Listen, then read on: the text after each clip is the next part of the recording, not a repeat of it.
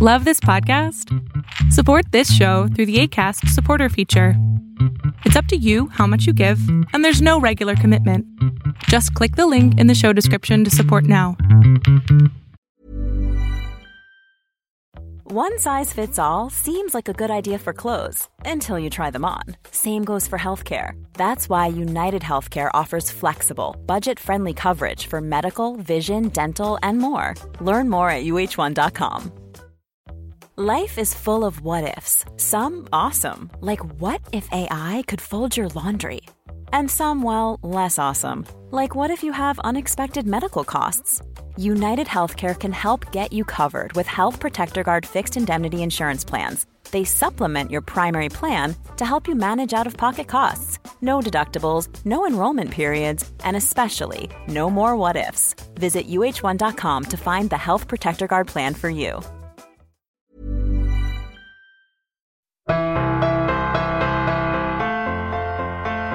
Welcome to Concussion Talk Podcast, episode 129. I'm talking to Isabelle Gagnon at McGill University and a researcher, professor at, professor at McGill University, and researcher at the Montreal Children's Hospital. But first, I will pause for my sponsor. Concussion Talk Podcast is presented by HeadCheck Health. HeadCheck Health bridges the gaps in concussion care through simple, powerful technology.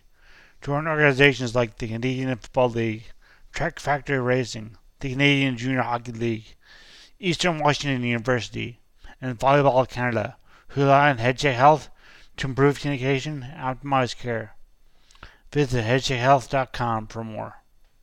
And uh, also, I just want to thank Cassandra and Miriam for doing a great job of hosting the co-hosting the podcast in June for Brain Awareness Month. And uh, so please support the Newfoundland Labrador Brain Association or whatever NLBA or whatever association you is in your area if you're in Canada or even if it's not even if it's not Brain Injury Awareness Month, if in somewhere else in the world, just support your brain injury association. And uh and you can and also through podcasts, you can follow me at concussion doc on Instagram, Twitter, and Facebook. Um good pause, just please download the app and you can comment on on different podcasts and hopefully my podcast there. And and again, subscribe. And you can subscribe on both pages, concussiontalk.com. And uh, I guess now we'll just start with Isabelle. So, so Isabelle, can you please introduce yourself to the, I, I was say professor at McGill University and a, and researcher at the Montreal Children's Hospital, but you just your exact title for professor, like what you teach and uh, what you research. Just just a general thing, and I'll ask more questions later. Okay, well, thanks for having me on this uh, wonderful podcast. So, I'm a professor at uh, McGill University in the uh, physical therapy program. So, I teach uh, pediatric physical therapy to all the new uh, students coming through who want to uh, work as physiotherapists in different places, hospitals, clinics, um, all over. So that's what I do at McGill. And then my uh, other life is I'm a physiotherapist and researcher at the Montreal Children's Hospital. And I focus my entire research program on um, kids with concussions and how we can evaluate them and determine how to make them better by developing some different interventions to, to treat them, to help them return to things that they like to do sports, activities, uh, school, leisure stuff, everything that they want to do. Uh, That's basically you. what I do. oh, thanks. Uh, I can't believe I never had you on this podcast before. This episode, as I said, 129. So it's been amazing that I think because your your work, and research work at, at the Children's Hospital sounds just right up the alley of this podcast. And also, and I just, I mean, just interviewed so many physios because they, they were such an important part of my life and still are Um, so I just, I guess, I'm not sure where to start. To start with the research or with the professorship, but uh, we'll start. Let's start with the. We'll work into into research. So we'll start the McGill. So what do you exactly you teach? You, you, you teach pediatric physio, physiotherapy? Yeah, I teach pediatric physiotherapy, so that goes a little bit beyond concussions. It's all Oh, about taking yeah. care of Yeah. all about taking care of kids who have uh, problems, motor problems, um, after birth, uh, prob you know, birth issues, Okay, things like so- cerebral palsy or traumatic events like traumatic brain injury or concussion. Okay.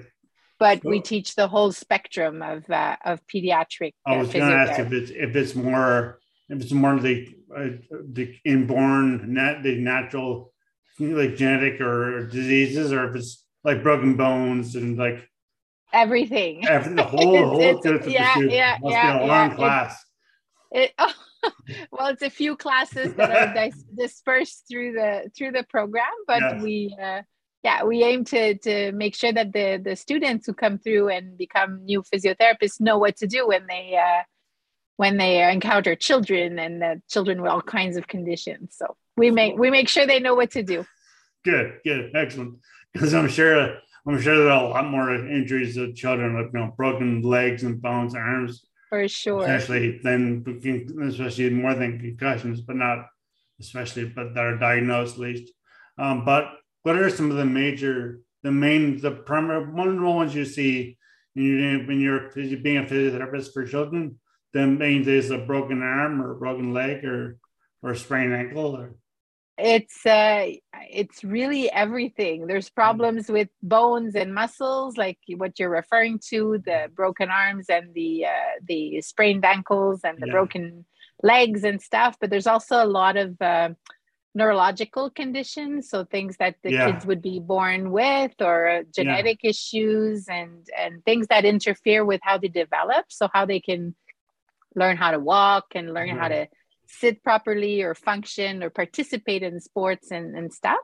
And there's also, believe it or not, a lot of uh, cardiorespiratory conditions or diseases that affect the way they breathe, the, yeah, like cystic fibrosis, for example. So physiotherapists take care of all um, all of these. Yeah, exactly. All of these conditions because the goal here is to make sure that they can fully participate in what it, you know in motor activities and physical activities as much as they can throughout their lives so that's promoting healthy lifestyles promoting uh, uh, you know optimal function is basically what physios do. So they would do that for all the different you know the whole spectrum of conditions that we can encounter. So that's my teaching sort of life. But the concussion piece is more in my research um, yeah. at the children's yeah Well, I was about to start with that because I was just going to say that I was actually just at physio yesterday. Justin Penny at TSL Physio in Churchill Square in St. John, Newfoundland. So, anyone's listening, he's a great physio. And it's because I had like lower back pain that's gone now, and you know, just stay on top of it. And uh, I guess I, I guess I haven't performed it. Why did you pick physio? Why did you think you needed physio? It was, it was self assigned, and so it was self referral.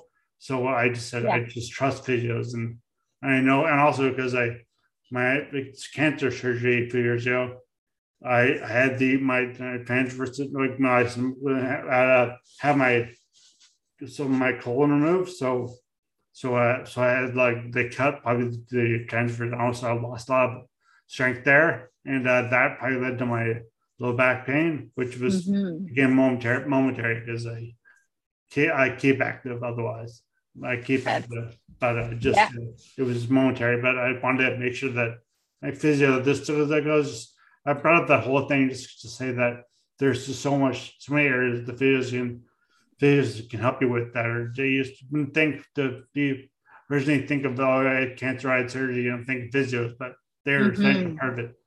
But um, now we'll get to part where the listeners of this podcast will know that's concussion, and so like at, at the McGill at the Montreal Children's Hospital, you obviously I was Children's Hospital, so I was, a pediatric, pediatric concussion that you concentrate on. But what areas? So you define what what is your exact area of research? Your your to see your current study, let's say. Okay, so we're very interested in. There's two main pieces of the research I do. One of them is to look at different um, what happens and consequences of concussions in in kids. So we're looking at all kinds of different systems. For a while, I was very interested in balance and how they, you know, how they can function in complex uh, situations in terms of balance and walking and moving around. And more recently, we've been very interested in um, the their vision and their uh, how they can function in terms of being able to read and to, to function visually navigating in their environment so more the, their, their perception kind of correct the perception and mm. and the pure motor components of the mm. of vision also how the eyes move and how the eyes and the head coordinate okay. and that's more the vestibular system so it's still related to balance a little bit but it's looking at those types of uh, those types of consequences of concussion because we think there's a relationship between those deficits and the way they can then return to school and to their sports. So we're interested in looking at that. So that's my first area. And then the second area is intervention, so treatments. So we for for about 15 years we've been very interested in how um, physical activity or aerobic activity and different kinds of physical activity promotes um, promotes recovery after concussion. So we've been uh, you know working on uh, using exercise as a method a, treatment method an intervention for for these kids and and teenagers. And then after uh, more recently we're interested in visual treatments or interventions for uh, for visual perception and interventions for uh, dizziness and overall functioning of their uh, how they navigate the environment. So wow. it's basically looking at consequences and then looking at how we can treat them.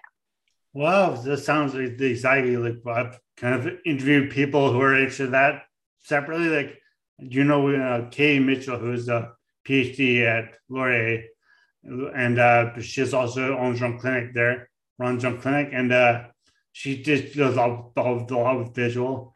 And she's on the podcast a bunch. She had her own mini podcast on this podcast, and uh, she, she she's great. And also, uh, you're saying the visual how they children or not necessarily but how visual and uh, but shall get to the Megan Adams, you know, UT. I don't know if you know her, but Megan Adams, um, and uh, I'll ask you about, her later. See, bio, bio, biopsychosocial was one of her things. I heard you mention that because I heard you first on Dr.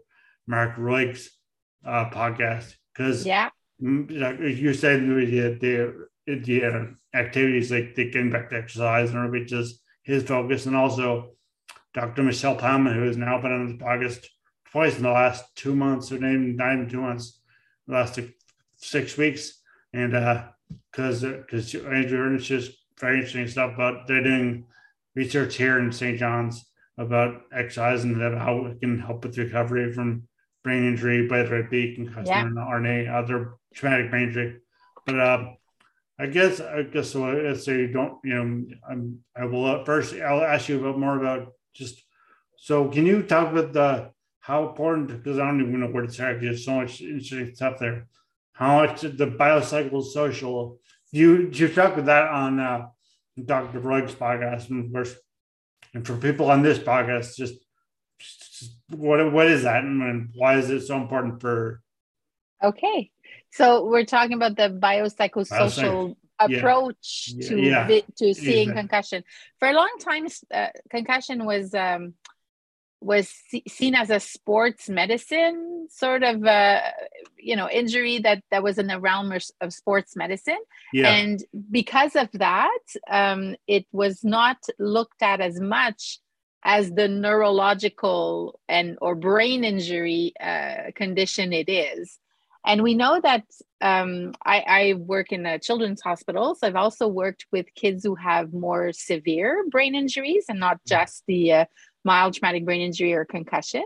And we know that the injury is but one of the the injury itself is just one of the components that will make or you know the, yeah. make the child a- active or functioning optimally so when you take a, a lens that is more biopsychosocial it means that you you incorporate the bio part, the injury part, the brain yeah.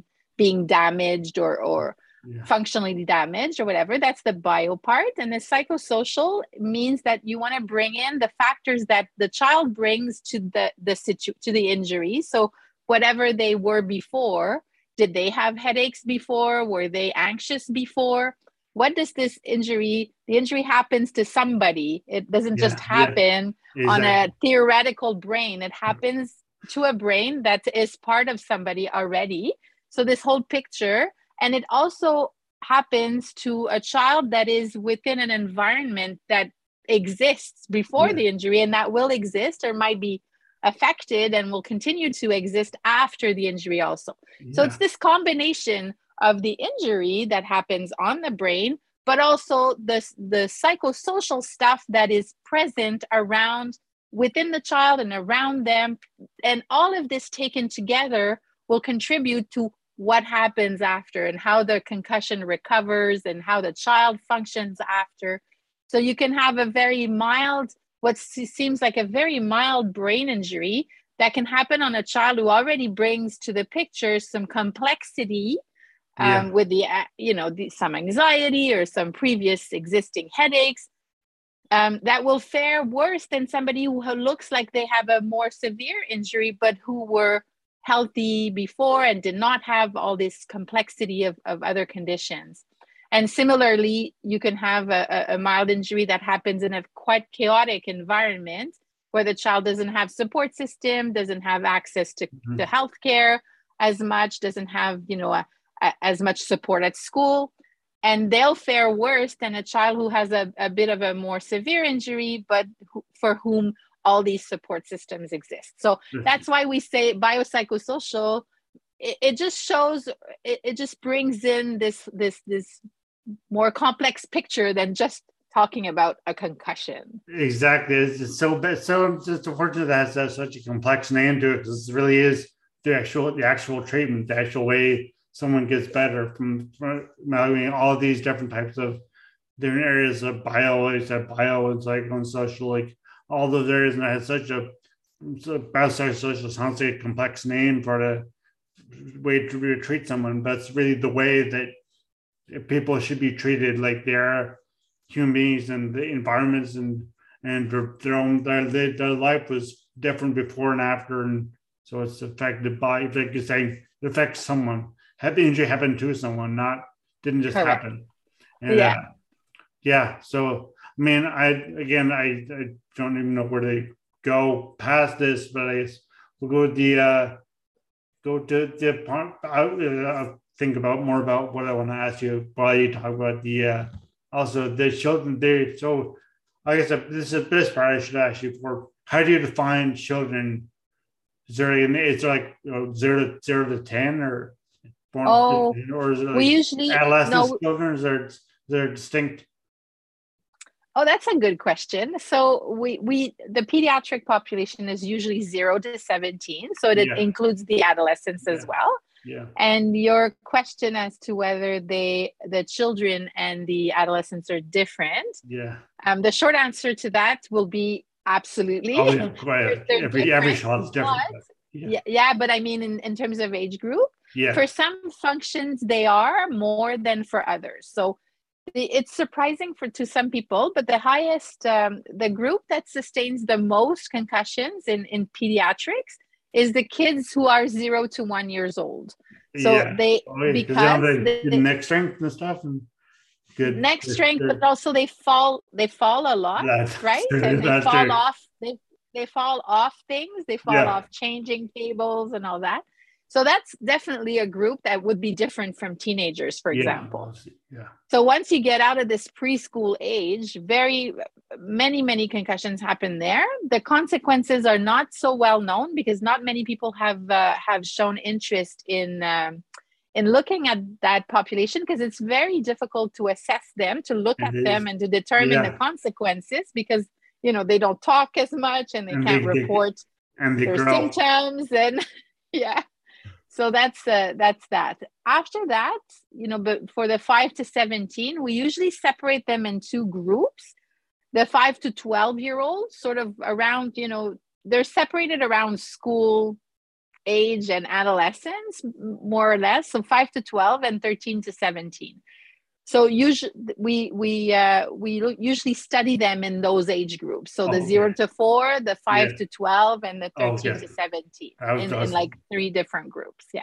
And and uh, so what i was going to mention before is that like last which is just release actually today because today is tuesday june 14th weirdly not because this is probably not out till july but um the one that probably out there was with our physiotherapist, not physiotherapist, athletic therapy, athletic, athletic therapist in the Johns, not our uh, only athletic therapist, but the one we've had in the past three times.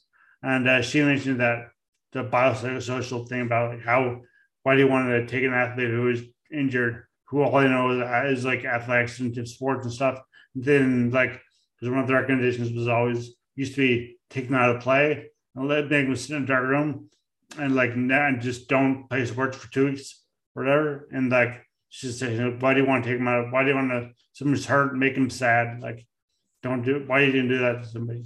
But of course, that's a different issue. But but uh well yeah that that's the i mean the remove from play is still what oh, needs oh, yeah, to be done so they, they yeah they they can't be playing while they're injured and that's no. just like with any other injury you want to make sure that just but the sitting yeah the sitting yeah. the sitting around for two weeks is not yeah. the way to go anymore no. so definitely definitely what we're what we what is encouraged now is uh, a short break so a couple of days of uh, taking time to sort of you know reset and and yeah. give your brain a little bit of time to sort of calm down and then mm-hmm. after that initial two day or 48 hour period kids are mostly encouraged to restart uh, being active. Now, the important piece about that is yes, you can be active, you can go outside, you can take walks, you can jog a little or you know do some physical activity but you cannot return to any type of contact activity so you cannot risk getting a ball to your head or yeah. getting hit on the head a second time while you're still recovering because that's not, not not such a great idea. It it ha- it you know it prevents uh, good recovery and all that. So yes be active after that initial rest period but be active in a in a in a safe and reasonable way. Yeah. Which yeah. actually leads me well to your thing that you're saying that you study how aerobic exercise is it works for treatment in children. Yeah. so he's I know talk about this on the I talk about the study too study too much, but I guess you can talk about just the idea of it behind the study and why you think why what research is telling you that uh, why it's so good.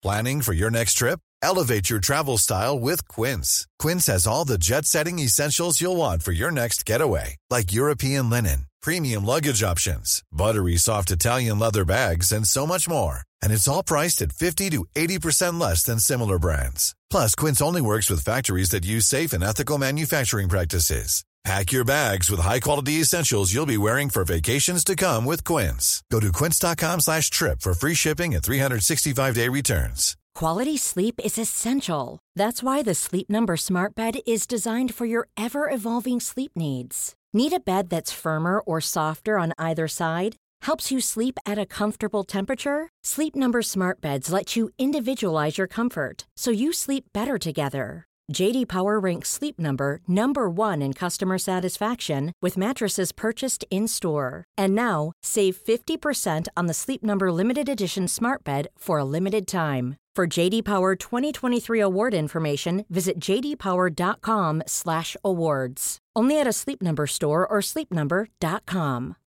Life is full of what ifs, some awesome, like what if AI could fold your laundry? And some, well, less awesome, like what if you have unexpected medical costs? United Healthcare can help get you covered with Health Protector Guard fixed indemnity insurance plans. They supplement your primary plan to help you manage out of pocket costs. No deductibles, no enrollment periods, and especially no more what ifs. Visit uh1.com to find the Health Protector Guard plan for you. Hiring for your small business? If you're not looking for professionals on LinkedIn, you're looking in the wrong place. That's like looking for your car keys in a fish tank. LinkedIn helps you hire professionals you can't find anywhere else, even those who aren't actively searching for a new job but might be open to the perfect role. In a given month, over 70% of LinkedIn users don't even visit other leading job sites. So start looking in the right place. With LinkedIn, you can hire professionals like a professional. Post your free job on linkedin.com slash achieve today. Well, exercise is, is recognized as being pretty good for many, many things. So it's it's yeah. recognized as a treatment for migraines, it's recognized as a treatment option for mental health problems, and even recognized as a, as a an activity for cognitive decline in older adults. So we find when you look through the science, you find physical activity or exercise in many, many different conditions. So it's the same. So, so do, yeah, is there is there a definition of this like physical activity exercise? Like is there yeah. people say because people say like I went to went on my went on my motorbike or whatever. I went for a car ride. Say that's not exercise. you know, no, not as much, not as much. Uh-huh, well, you, we can take physical activity as a bit of a broader term than exercise. So physical activity can be anything where you activate your body. Yeah. So even gardening, for example, yeah. can be considered yeah. a physical activity because it makes you active and it makes you move. So mm. that's physical activity. When we talk mm-hmm. more about exercise, it's something a bit more organized and, and, and structured, not organized in the sense that you need a, a an association or a team, but organized in the sense that there's, you know, you do, if you do aerobic exercise, for example, you go running, there's a start, there's an end there, yeah. there's, a, there's oh. a certain way you have to achieve this, this heart rate and all that. So that's more the aerobic exercise, or you could do strengthening exercise, which is lifting weights and, and, or lifting your own body. So exercise is a bit more narrow than physical activity, but that's usually what we um, mean when we talk about uh, physical activity or exercise. So it's the use of exercise really that we per, we have studied with children, not just general physical activity, but the okay. prescription of mm-hmm. exercise for certain duration um, that we've studied now for for uh, just about 15 years so what we tell the, the what we usually do with the kids is to, is to prescribe some some exercise that will make them um, move and raise their heart rates, um, but stay within reasonable um, increase of their symptoms so for example if they come and they have persisting headaches for example after the concussion um, that's a very common symptoms well we would tell them to exercise for a certain duration and a certain intensity that would not make their headache too much worse. So we can accept that it will increase your headache a little bit, of course, because you've been sitting and not doing very much. So it will increase the headache a bit.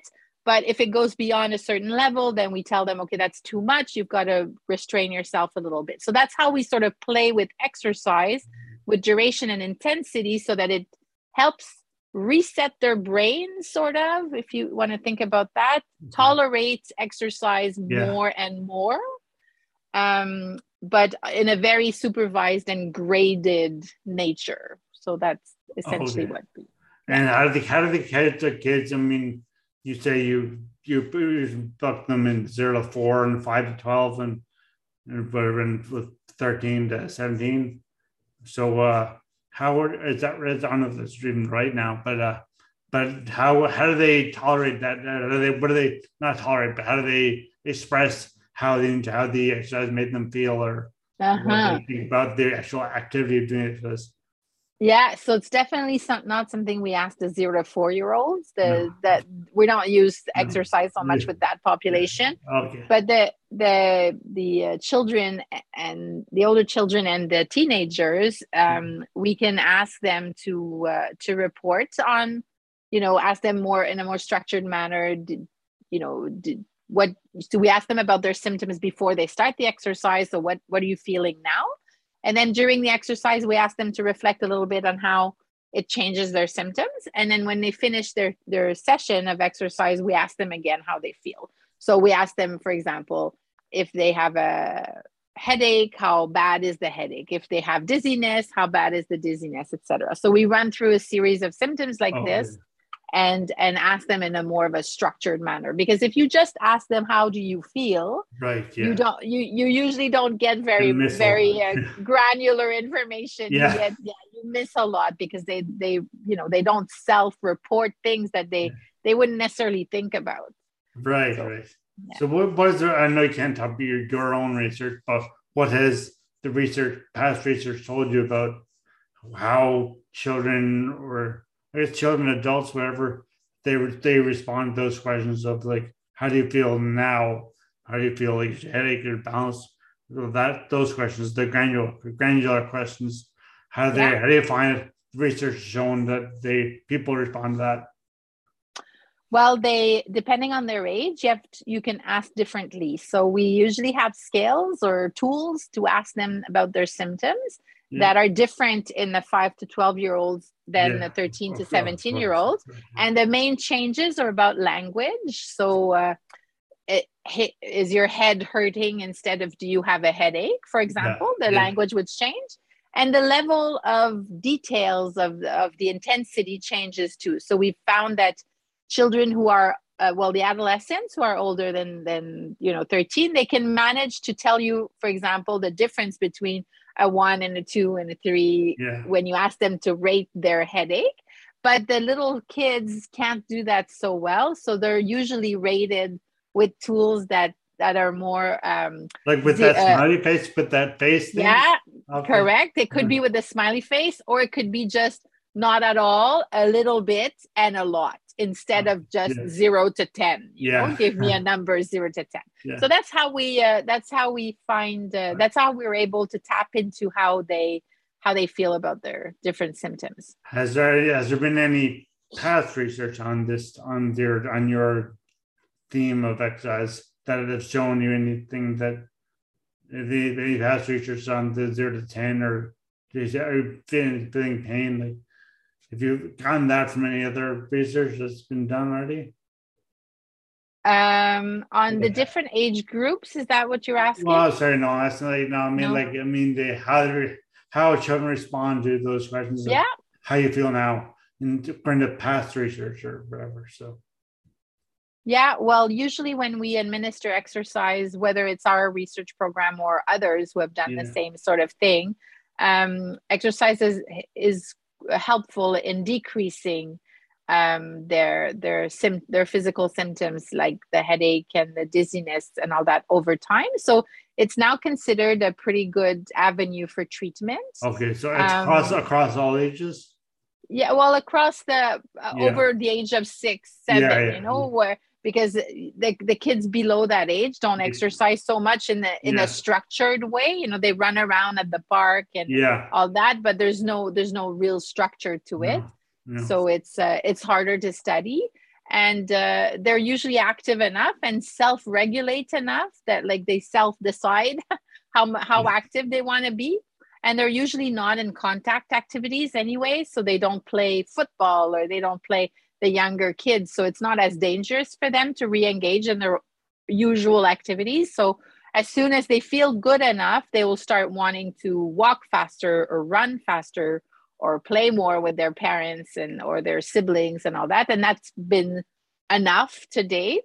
So we haven't really studied structured prescribed exercise in in the below 5 age group. But the the kids older than 5 we have some now good, nice research results that that say that exercise is a, is a pretty good avenue. We still need a bit of details on how much, how intense, what type of exercise, etc. We need to find out more about that. Yeah. But the concept of exercising is now pretty recognized as a nice intervention. That's excellent because I mean I know I know I'm a lot older than say 17 even.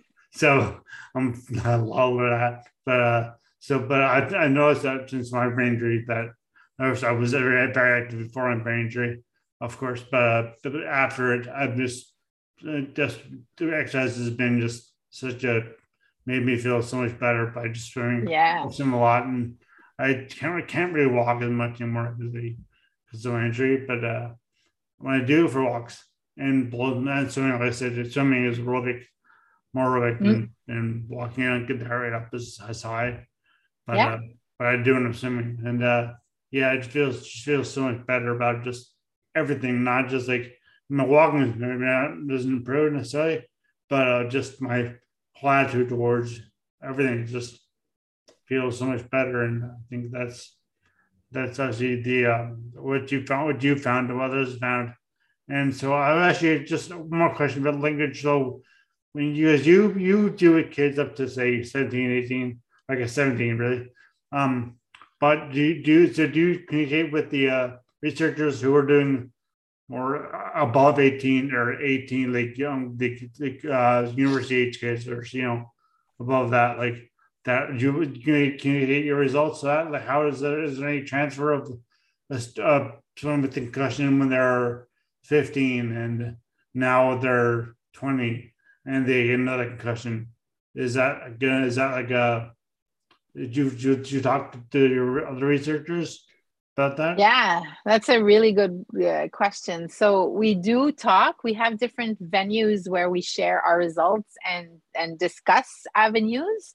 Um, but you are you're you're pointing to something very interesting where we don't we're not so good in general in the healthcare system in transitioning the kids to the to the adult world and the yeah. adult healthcare and the uh, the care they can get there and um, I, we have also found that uh, when the the kids become adults and they may sustain a, another concussion the history of how they were when they were kids yeah. is not is not taken into consideration as much so you don't in, know, you don't know how the adults so the clinicians who work with adults tend to stay in in those years and the clinicians and the kids so it's something we're trying really uh, hard to to make sure that the history of somebody brings they, they can bring their story with them to be able to influence how they'll be cared for and all that but it's something we definitely need to work on.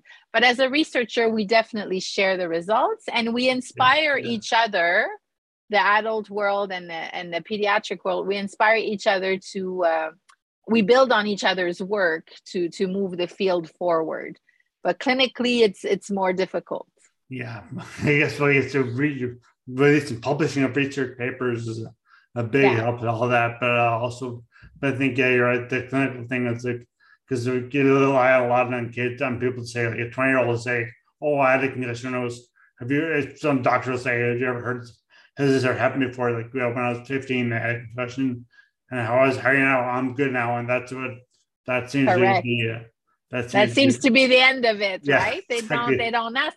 But that concussion at 15 may have taken, you know, a few months to heal and yeah. it may have led to different things and I think it's really important to when when we take a history to dig a little bit and find out you know that i'm all better now is po- possibly not the the, the, the end story. of that story exactly well and this has just been a, a, great conversation for me at least and uh, i hope i hope to have you back on because i mean your research sure. and, and, your communication is just the way you communicate the issues and the because as I, I mentioned before the podcast that most all physios have a great way of communicating. So, which is thank you. Obviously odd to me because I have trouble speaking a lot of times. So, um, but um, yeah. So thank you so much for coming on the podcast. And uh, I heard you on Dr. Roy saying Dr. Roy's podcast saying you know a lot of social media or your websites and it's not necessarily up to date on that. So there's best place just to go to the McGill and yeah. McGill medicine and or physiotherapy. But physical therapy, yeah, and yeah, McGill. Montreal Children's Hospital. Just correct. They'll find me there. Yeah. So yeah, just Google those and uh and uh yeah, and so thank you so much for for coming to this podcast. A pleasure. Thank you very much for having me. Thank you, thank you, and uh, everyone, thank you so much for listening. And uh this is July now, so uh have a good summer, and uh I hope I'll have hope that'll be more pockets for me, but I don't know what they're going to be yet. But I may just, I may take a few weeks off, but, but again, we'll see. So uh, thank you so much for listening, and uh, please follow me on social media and uh, and subscribe on wherever you get your podcast and like Goodpods, and you can comment and review and all that. So uh, thank you so much, and thank you, Isabel. Thank you, everyone, for listening. And please subscribe, review, review this podcast, all my podcasts, wherever you get your podcasts. And follow me on social media. So, at Concussion Talk on Facebook, Instagram, Twitter, anything else you can think of, really. At Concussion Talk. Thank you again for listening. As always, music at the beginning of this podcast is by Bensound www.bensound.com.